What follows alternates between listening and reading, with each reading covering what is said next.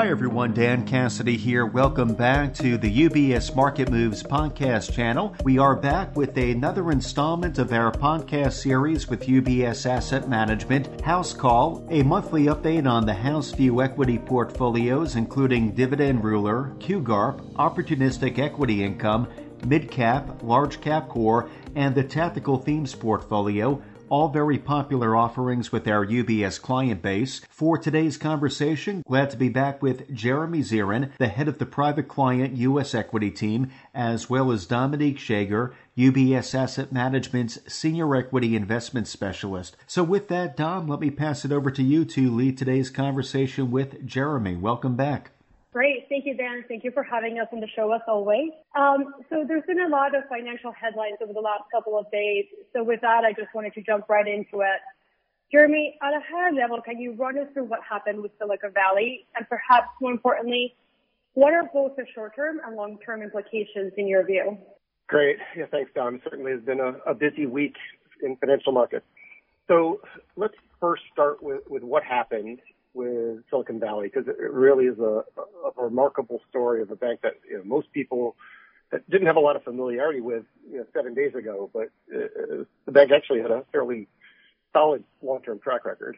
You know, for starters, as the name suggests, Silicon Valley Bank focused on providing loans largely in Silicon Valley to venture cap and private equity companies, primarily in the tech and biotech industries and it was it was unique in the sense that the vast majority of its deposits, 70, 97% in fact of its deposits, were not FDIC insured, meaning that most of their depositors had accounts that had very large account balances that exceeded the 250,000 maximum deposit insurance that's covered uh, by standard, you know, FDIC insurance. And in fact, you know, the average account size of Silicon Valley Bank was over a million dollars. So it's $1.1 million compared to, you know, the average account size at a place like JP Morgan or Bank of America or Wells Fargo, where the average account size is closer to just $20,000. And for SC, for Silicon Valley, that, that's been the case for a long time. So uh, the key question is what happened last week that set off a, a bank run with Silicon Valley depositors pulling their money out at such a rapid clip.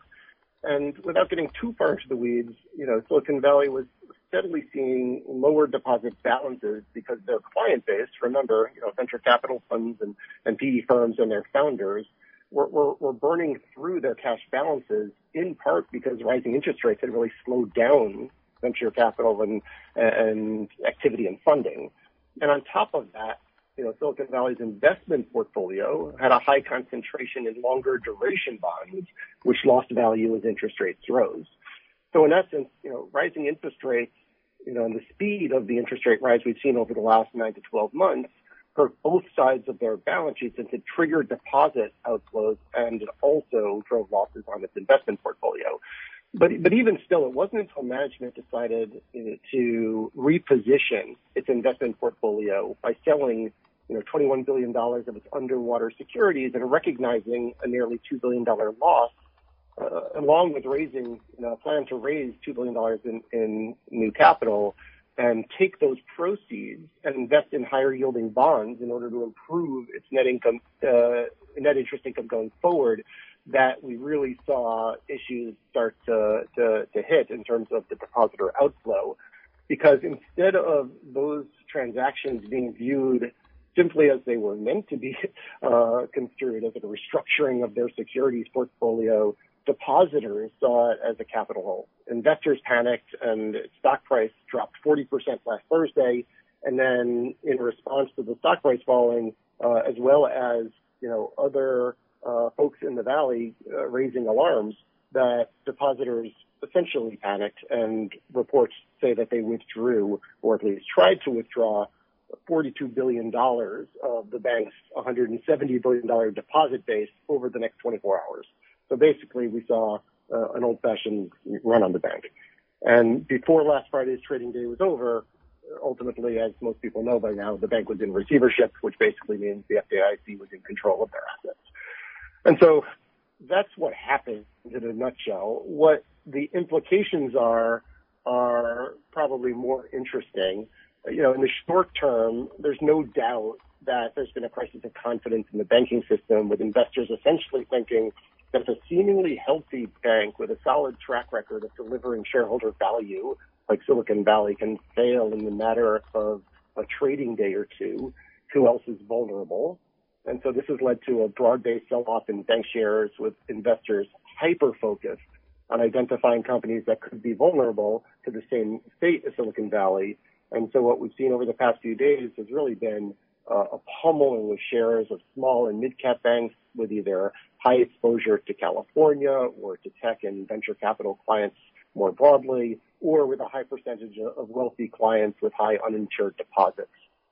I would say on a more positive side, we've also seen a, a, rapid response from the government and policymakers that are attempting to backstop the system to prevent further bank runs by saying all uninsured deposits at the two failed banks so far would be made whole, and along with the implementation of new facilities that banks can access for added liquidity.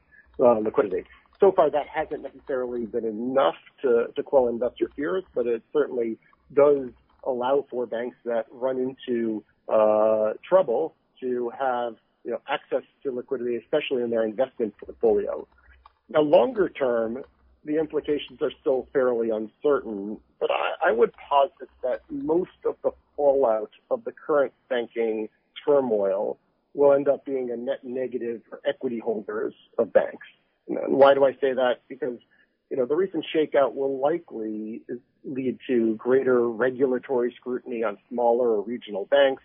Ultimately, I would guess that most will be subject to higher capital requirements, more uh, frequent liquidity uh, stress tests, and ultimately higher compliance costs. So net net, I mean, even with the decline that we've seen in uh, banks more broadly and specifically for companies that have large you know, that have any characteristics that look like uh, Silicon Valley, uh, I think that the environment here is likely to be still challenging in uh, the latter stages of the business cycle where, you know, banks often don't perform terribly well. But in addition, just the uncertainty and the likelihood that the direction of travel will be for, you know, greater regulation. So Jeremy, you mentioned a loss of confidence by investors and all due to the contagion effects how does Silicon Valley's bank failure impact your economic outlook or market view? Yeah, since last fall, when the Fed made it fairly clear that they'd be taking short-term interest rates, you know, above 4% and potentially well above 4%, I've been fairly cautious on the U.S. equity market.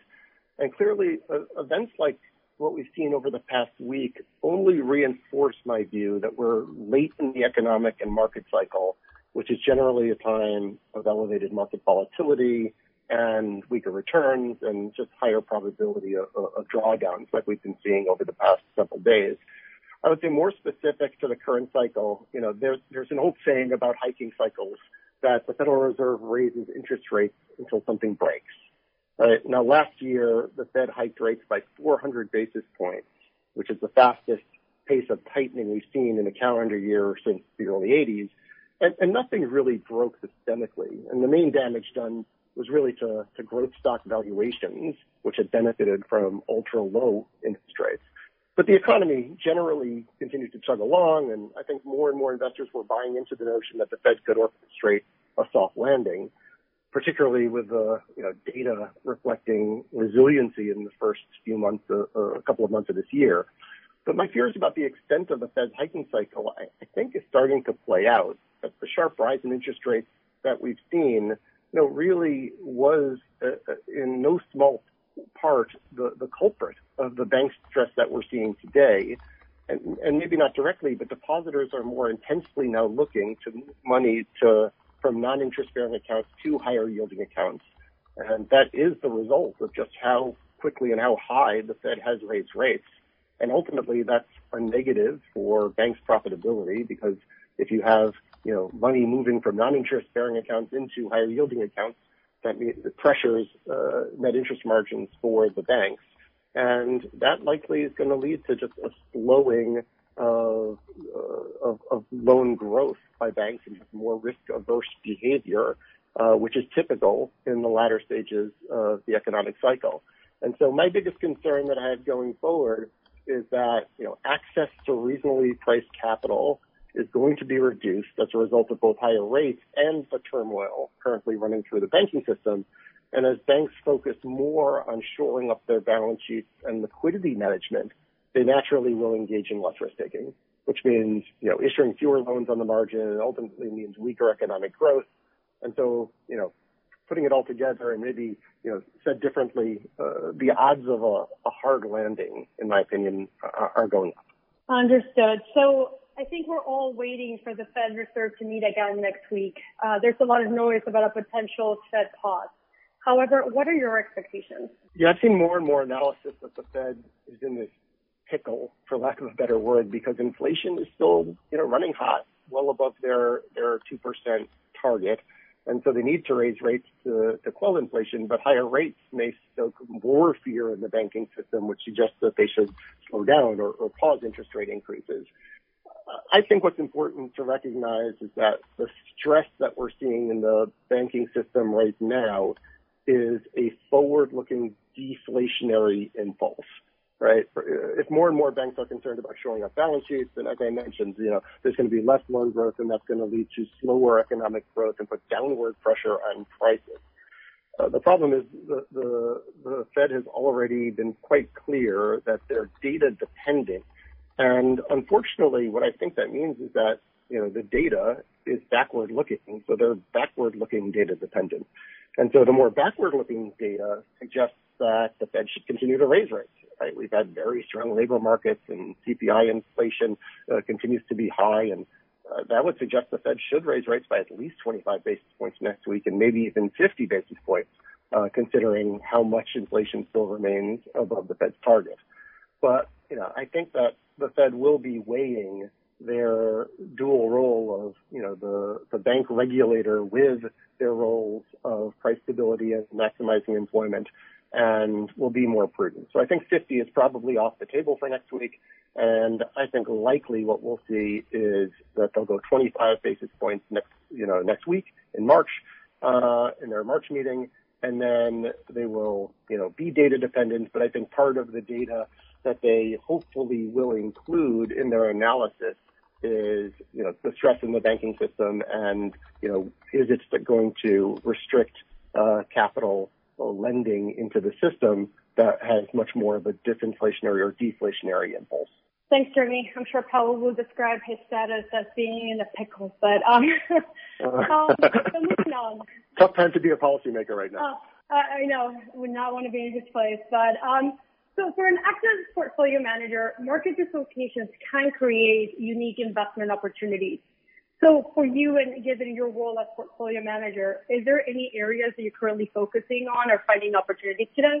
Right. I think you have to look at this, uh, uh, you know, in a couple different lenses. Right. I think in the big picture is that we're in a type of environment that's late cycle where recession risks are high, where you really want to focus on market segments with lower levels of economic sensitivity and where earnings expectations are most likely to be met.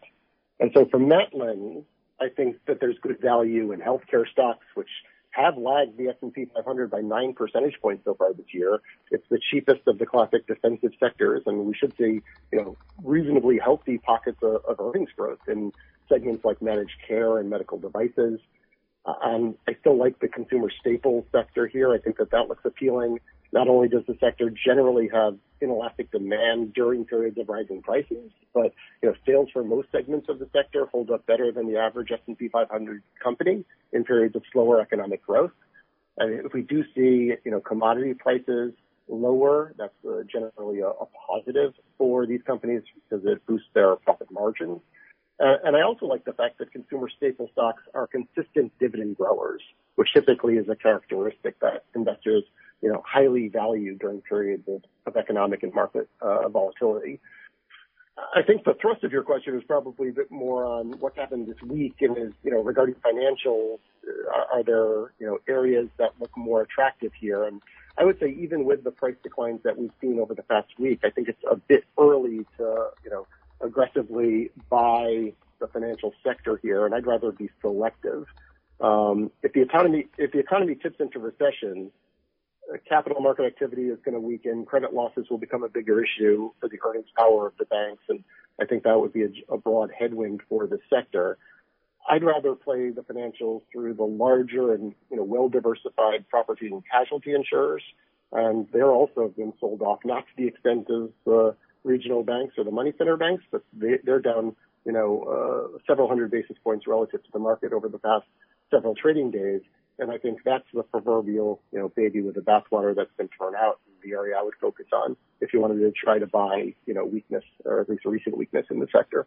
Thank you, Jeremy. And with that, I just wanted to remind the audience that the client uh, approved reports are posted on our website. But thank you again, Jeremy, for your insights. Uh, Dan, that's it from us. Well, Dominique Schagar and Jeremy Zirin, thank you again for spending some time with our listeners, our clients, for another installment of House Call, a monthly update on the House View equity portfolios from UBS Asset Management. We look forward to next month's conversation, and for our listeners, be sure to tune in to House Call on a monthly basis. If you do have any follow up questions based on what you've heard from the team today, please be sure to contact your UBS financial advisor. From UBS Studios, I'm Dan Cassidy. Thank you for joining us. As a firm providing wealth management services to clients, UBS Financial Services Inc. offers investment advisory services in its capacity as an SEC registered investment advisor and brokerage services in its capacity as an SEC registered broker dealer. Investment advisory services and brokerage services are separate and distinct, differ in material ways, and are governed by different laws and separate arrangements. It is important that you understand the ways in which we conduct business and that you carefully read the agreement and disclosures that we provide to you about the products or services we offer. For more information, please review Client Relationship Summary provided at ubs.com forward slash relationship summary or ask your UBS financial advisor for a copy.